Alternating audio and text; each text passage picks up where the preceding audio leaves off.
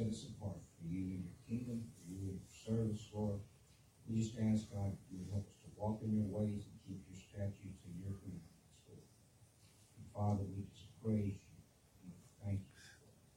In Jesus' name. Amen and amen. You know, God is good. All the time. And all the time, God is good. amen. If you have your Bible, I'd like you to turn with me to the book of Mark. Mark chapter four. My voice is kind of raspy, if you could detect that.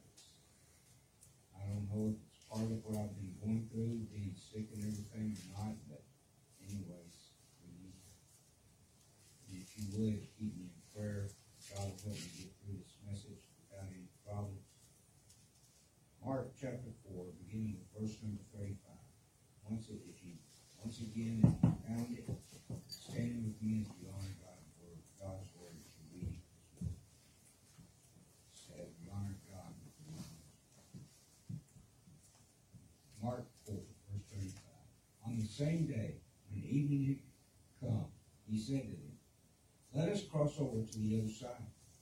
And when they had left the multitude, they took him along in the boat as he was, and other little boats were also with him. And a great windstorm arose, and the waves beat into the boat, so that it was already filled. But he was in the stern, asleep on a pillow. And they awoke him and said to him, Teacher, do you not care we are perishing? Then he arose and rebuked the wind, and said to the sea, Peace, be still. And the wind ceased, and there was a great calm. But he said to them, Why are you so fearful? How is it that you have no faith? And they feared exceedingly, and said to one another, Who can this be, that even the wind and the sea obey? Father, in the name of Jesus, we thank you, Lord, for your word tonight. We thank you, dear God, that it's going to change us and give us a deeper understanding of who you are and what you're capable of, and to give you a, give us a deeper understanding of your word. We ask, dear God, that as we look into your word tonight, that you teach us what you want us to know. And Father, we be very careful and grateful to give you all praise, glory, and honor. In Jesus' name. And all of God's people said, Amen. You may be seated tonight. This message has a title. The Lord gave it to me this afternoon as I was studying. It's called The Good Thing About a Storm Is, and now I'm going to fill in the blanks for you. In other words, there are some beneficial things to storms that we may not be aware of. Three things that the Lord showed me about this passage of Scripture. Number one is that that the good thing about a storm is that it tests your faith. Now you may say, now that don't sound like a good thing to me, testing my faith. Well, it is, because how else are you going to have a testimony unless your faith is tested? So you've got to have things that's going to go wrong in your life in order, and, and it's by the devil's handiwork. It's by the devil's hand that all these things come against us. And anyways, they the the thing is that whenever we come have those things come against us, we got to understand that the Lord has allowed it. And so the testing of your faith is a good thing. You know, in Abraham, Abraham had his faith tested.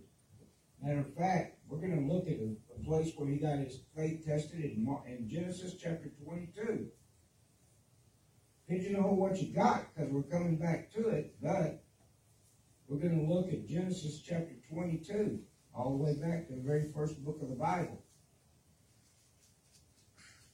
Because you see, God had given him a promise, and he fulfilled that promise concerning a son named uh, a son named Isaac. And we're going to see what God does here in Genesis chapter 22 in verse 1. It says, Now it came to pass after these things that God tested Abraham. Actually, he allowed the devil to, and said to him, Abraham, and he said, Here I am. Then he said, Take now your son, your only son, Isaac, whom you love, and go to the land of Moriah, and offer him there as a burnt offering on one of the mountains of which I shall tell you. So Abraham rose early in the morning and saddled his donkey and took two of his young men with him, and Isaac his son, and he split the wood for the burnt offering, and rose and went to the place of which God had told him. Then on the third day Abraham lifted his eyes and saw the place afar off. And Abraham said to his young men, Stay here with the donkey. The lad and I will go yonder and worship, and we will come back to you. So Abraham took the wood of the burnt offering and laid it on Isaac his son. And he took the fire in his hand and a knife, and the two of them went together. But Isaac spoke to Abraham his father and said, My father? And he said, Here I am, my son. Then he said, Look, the fire and the wood, but where is the lamb for a burnt offering? And Abraham said, My son, God will provide for himself the lamb for a burnt offering. So the two of them went together. Now, we find out the rest of the story there that he does not actually end up sacrificing his son, but he was fully intent on doing so. He was going to sacrifice his son Isaac to the Lord because that's what the Lord had asked him to do, and he was getting ready to do that. And it says that he even had the knife in hand, and he was about to plunge it into the chest of his son and take his life, but then all of a sudden an angel stops him, and he says, No, don't do that. I mean, that's paraphrasing, but that's what it amounts to. Don't do that. He doesn't. Anyway, he turns and he, when he showed that he was going to follow God, no matter what, he turned and he saw that ram in the thicket, and he used that as the sacrifice. And what I'm trying to get at is this, that the Lord is going to allow your faith to be tested, whether it's by himself or whether it's by the devil. Either way, it's, it's, there's two different reasons why it's going to happen. One, if it's if it's from Satan, then he's doing it to destroy your faith. He's trying to get you to turn your back on God. He's trying to get you to do something evil instead of what God wants you to do. Whereas if it's God testing you, it's for the purpose of increasing your faith. That's the good thing about a storm is that it will increase your faith. There's a place in Mark chapter 11 I want us to take a look at that as well. Still pigeonhole what you got in Mark 4 because we're coming back to that, I promise. But Mark chapter 11 says this.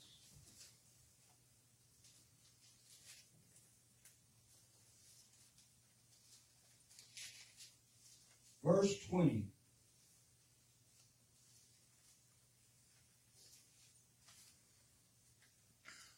It says, Now in the beginning as they passed by, they saw the fig tree dried up from the roots. And Peter, remembering, said to him, Rabbi, look, the fig tree which you have cursed has withered away. So Jesus answered and said to them, Have faith in God. That word faith actually means to trust, to believe, to have confidence in, and to be fully persuaded and have a reliance on. In other words, you've got to have that inward confidence in God. You've got to know that He's going to take care of you. You've got to know that He's going to minister to your situation. Verse 23 says, For surely I say to you, whoever says to this mountain, Be removed and be cast into the sea, does not doubt in his heart, but believes that those things he says will be done, he will have whatever he says. In other words, Jesus said, Speak to your mountain. In other words, he's saying that whenever the enemy comes against you, whenever your faith is tested, speak to whatever's testing it. Don't, don't just sit idly by and do nothing. Because if you do, it's going to defeat your faith. Your faith is going to turn into fear. But as long as you serve the Lord, as long as you're walking with Him, God has promised you that He's going to take care of you. But he's teaching his disciples in this illustration here about the fig tree. He's teaching them a valuable lesson about believing prayer. He's telling them that they need to, to be able to speak to their mountain and to know and expect for that mountain to come and move away. And that's what we need to be looking at tonight. There's going to be times when your faith is tested. And when it is, you've got to be able to say to that mountain, or whatever it is that's testing you, get away. I don't want to have anything to do with you. I've defeated you because of who Christ is in me, not because of who I am. For there's nothing we have, no merit that we have whatsoever, that we have the standing with the devil or anything else to come up against it and, and say, I, I command you in the name of R.L. Love to depart and get out of here. Or Laura Love, depart and get out of here. Or anybody else in this place tonight.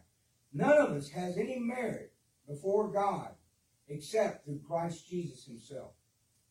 And we need to be speaking his name in authority. We need to be realizing that whatever's causing your faith to be tested can and has been, it's already been defeated. Amen? It's already been defeated. It's already in the history books. We just got to reach out and believe by faith and have confidence in God to bring that, that answer that we have need of to, to us. And that's what these disciples were getting ready to do. They were being tested in their faith. There's a second thing that we learned from Mark chapter 4. Let's go back again to there.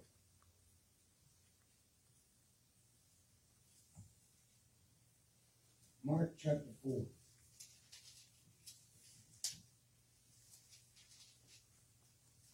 I want us to reread verse number.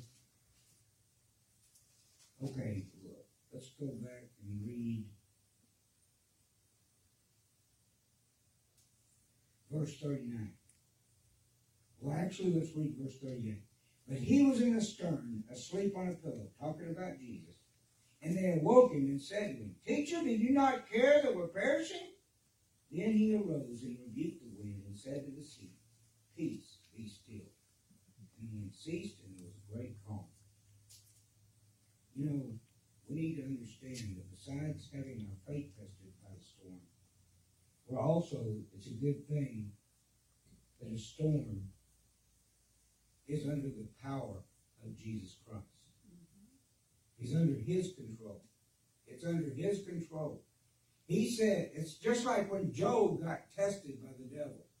You remember all that stuff that happened to him? He lost his family, well, his kids. He lost his kids. He lost his wealth. He lost his, his health even eventually. In other words, he lost everything pretty much. And yet, he never did turn his back on God. And that's what we need to understand tonight. He didn't do that because God always kept putting parameters around what the devil could do. The first time he said, okay, but you can't touch him. And he did. He took all the other stuff away from him. He didn't curse, he didn't curse God. He said, well, if you let me touch him, it'll be a different story. You watch. Well, God said, okay, you can touch him, you just can't kill him. So you see, God always puts parameters and, and, and boundaries around what he allows the enemy to do against you. And that's what we need to see tonight is that, the good thing about a storm is that it's always under the control of Jesus. It can't do anything more to you than what Jesus says okay. In other words, if it's in your life right now, that number one tells me, just like if it's in my life right now, it tells me this, that God has said okay to it. In other words, He's going to allow that situation in my life. But now, when He does, I can know this too. Because notice what it says in 1 Corinthians 10 13. Let's pigeonhole again. We're on Mark 4 because we're coming back. But 1 Corinthians, this ain't even in my notes, but the Lord's directing it. 1 Corinthians chapter 10, verse number 13.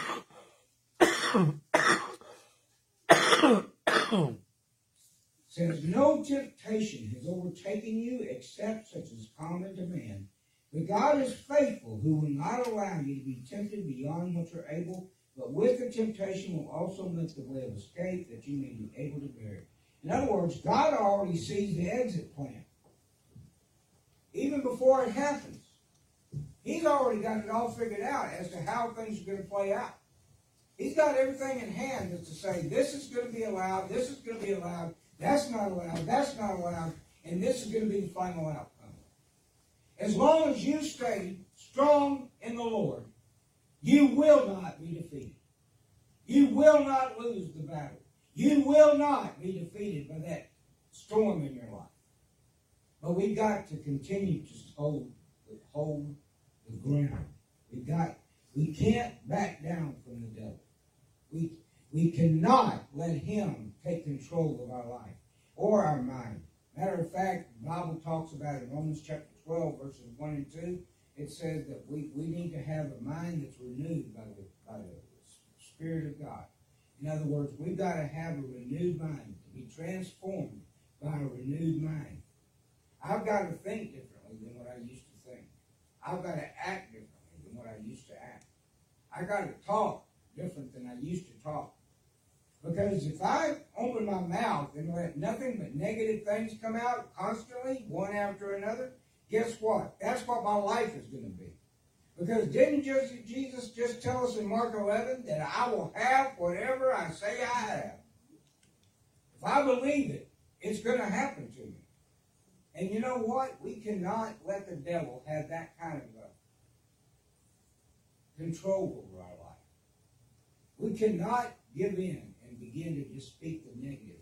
We've got to speak the word of God. When Jesus was tempted in the wilderness, as we talked about a little bit this morning, when he was tempted, he said, It is written. Every single time he got tempted by the devil, it is written. And finally, the devil had to leave him alone. And it says, when he did, that the angels came and ministered to him. The same thing will happen to you. The very same thing will happen to you. You stand against the devil and his wiles and his schemes and his, and his plans. You stand against those things. You, you stand it out. Matter of fact, in Ephesians chapter 6, verse 14, it says, Therefore, having done all to stand, and stand therefore. In other words, get ready for the battle. Not only for the one you just got through fighting, but for the one that's about to come up next. Because you're going to continue, as a child of God, you're always going to be fighting battles. They're going to come at you from right hand, from the left hand, from up front. They're going to even come at you from behind. But when it does, even though you don't have anything to protect you in the back, God's not going to allow the devil to. He's going to give you victory.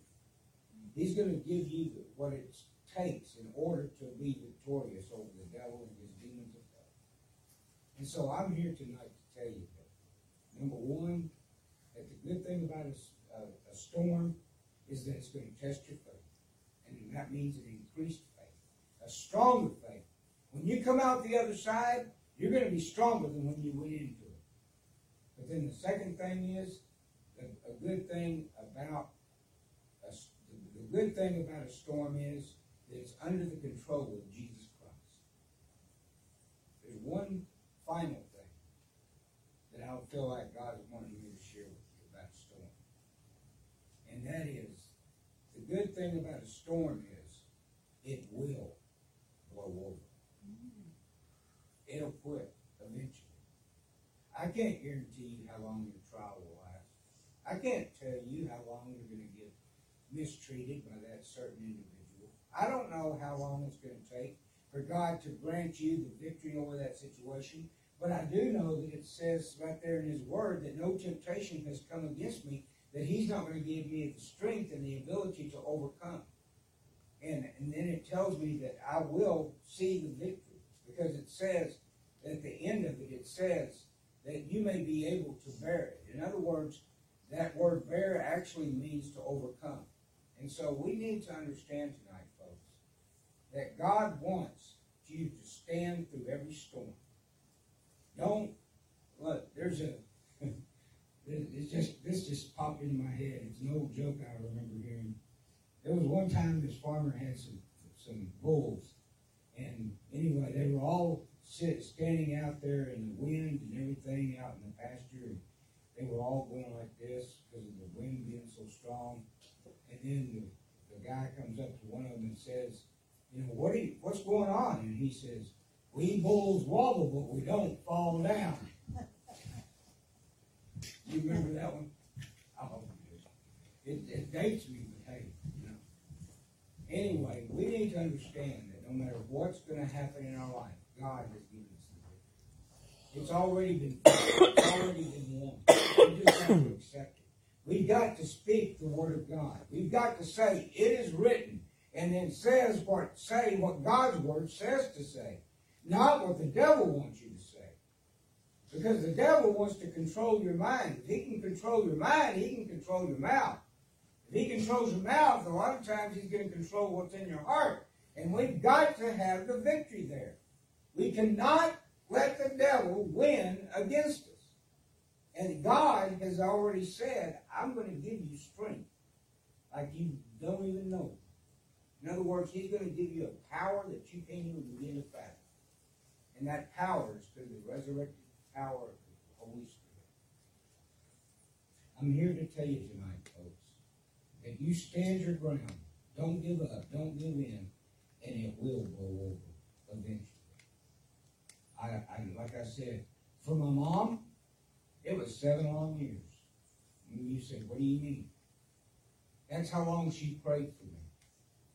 I was out in the world, living my own way, doing my own thing. Didn't have to care in the world about serving the Lord. Didn't even think about God very often. When I did, it wasn't that much of a, of a thought. I because I had been taught once saved, always saved, and that's not true. So, anyways, I, I thought I could live any kind of life I wanted to. Well, that's not true. You've got to live according to the Scripture. You've got to live your life according to the way that God says to live it. If you're going to make heaven your home. And so I'm here tonight to tell you this, that for seven long years, she prayed for me. And that for that, and for most of that time, for at least five to maybe five and a half years of it, she prayed this prayer. She said, Now, Lord, I want my son to come to you, but don't let this happen. Don't let that happen. And, and bring him back to me. Well, she was putting handcuffs more or less on God. She was putting stipulations on him. You can't put stipulations on God when you're praying for something. You've got to let God be God. And so finally, when she saw that wasn't working for her, she began a different strategy. She said, Father, whatever it takes. Whatever it takes. And when she said that, things eventually turned around in my life. It was probably about a year, maybe a year later, after being five or six years that she had been praying that other way, not working any out for her, and she begins to pray that other prayer, and within a year, I was saved, saved and on my way to heaven. Praise God. So what I'm here to tell you tonight is this: that she had a seven long, seven long year trial about me, but she didn't give up. She didn't give in.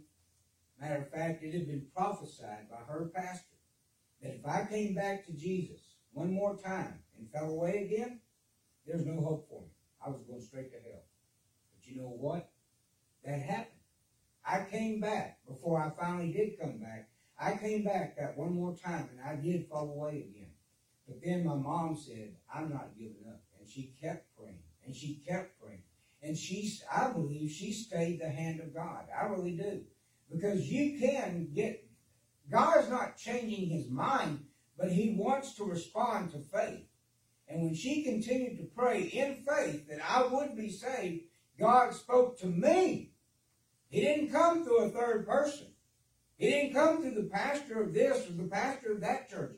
He came straight to me as I sat in that hell holding cell at the Loose Spirit jail system. And he says, Are you coming home or not? This is your last chance. Now, at that time, I didn't think he meant I would go to hell. I just thought he meant that I wouldn't, that, you know, I needed to rededicate myself. Well, that night I gave my heart back. And I did more. I realize now that I did more that night than just give my heart back to Jesus. I actually got saved.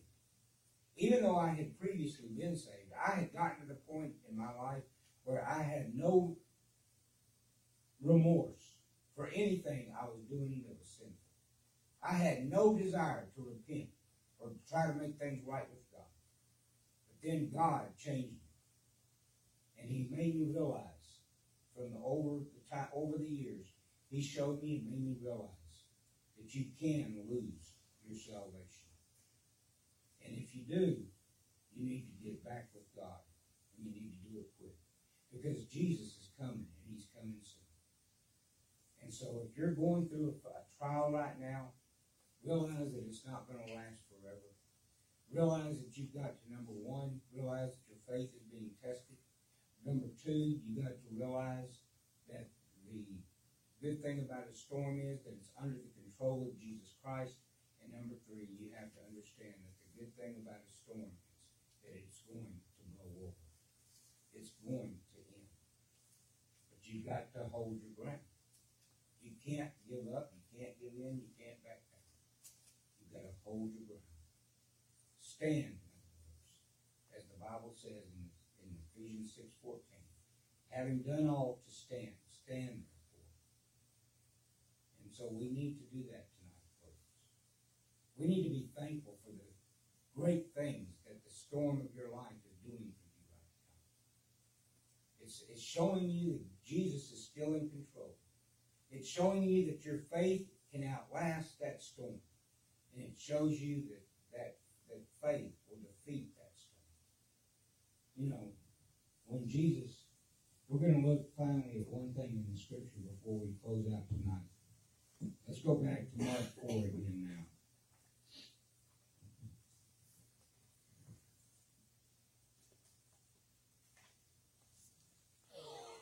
He said to them verse 4, but he said to them, Why are you so fearful? How is it that you have no faith?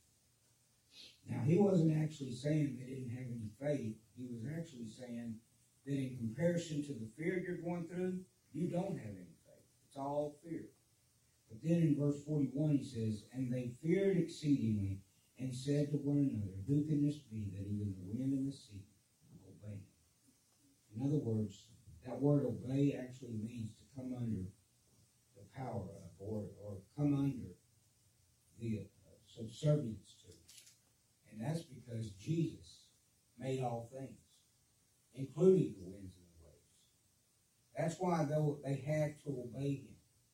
That's why they had no choice but to do what Jesus said. Because when he said, Peace be still, he was saying, Be muzzled. Have you ever seen a dog with a muzzle on their mouth? They can't get their mouth open. They can't get their jaws open because of that muzzle. And that's what happened here in this storm. Jesus said, Peace be still. It became muzzled. In other words, it couldn't do any more harm than it had already done. And that's what we're going to need to see in our own life. Is that the Lord has everything under control. And we need to see that it will be, it will be over one day. And I'm here to tell you tonight, folks, that even when my mom got her answer to her prayer, get this, she didn't even get to enjoy it came back to Jesus. Because uh, she was up in my grandmother's house in Carrollton taking care of her. She was sick in her last year, last days of her life. And so here it is, she's up there with my mom, my grandmother, and her mother. And I gave my heart back to Jesus that night. And, you know, for a long time still, my mom made me more or less prove myself to her.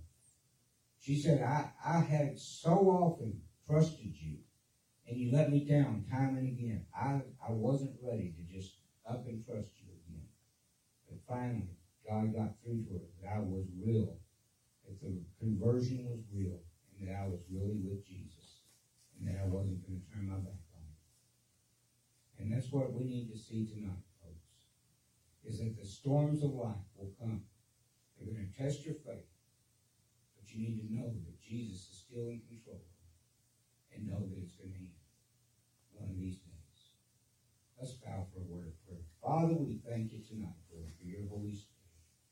We thank you, dear God, for showing us that the storms of our life are not going to defeat us as long as we hold on to you.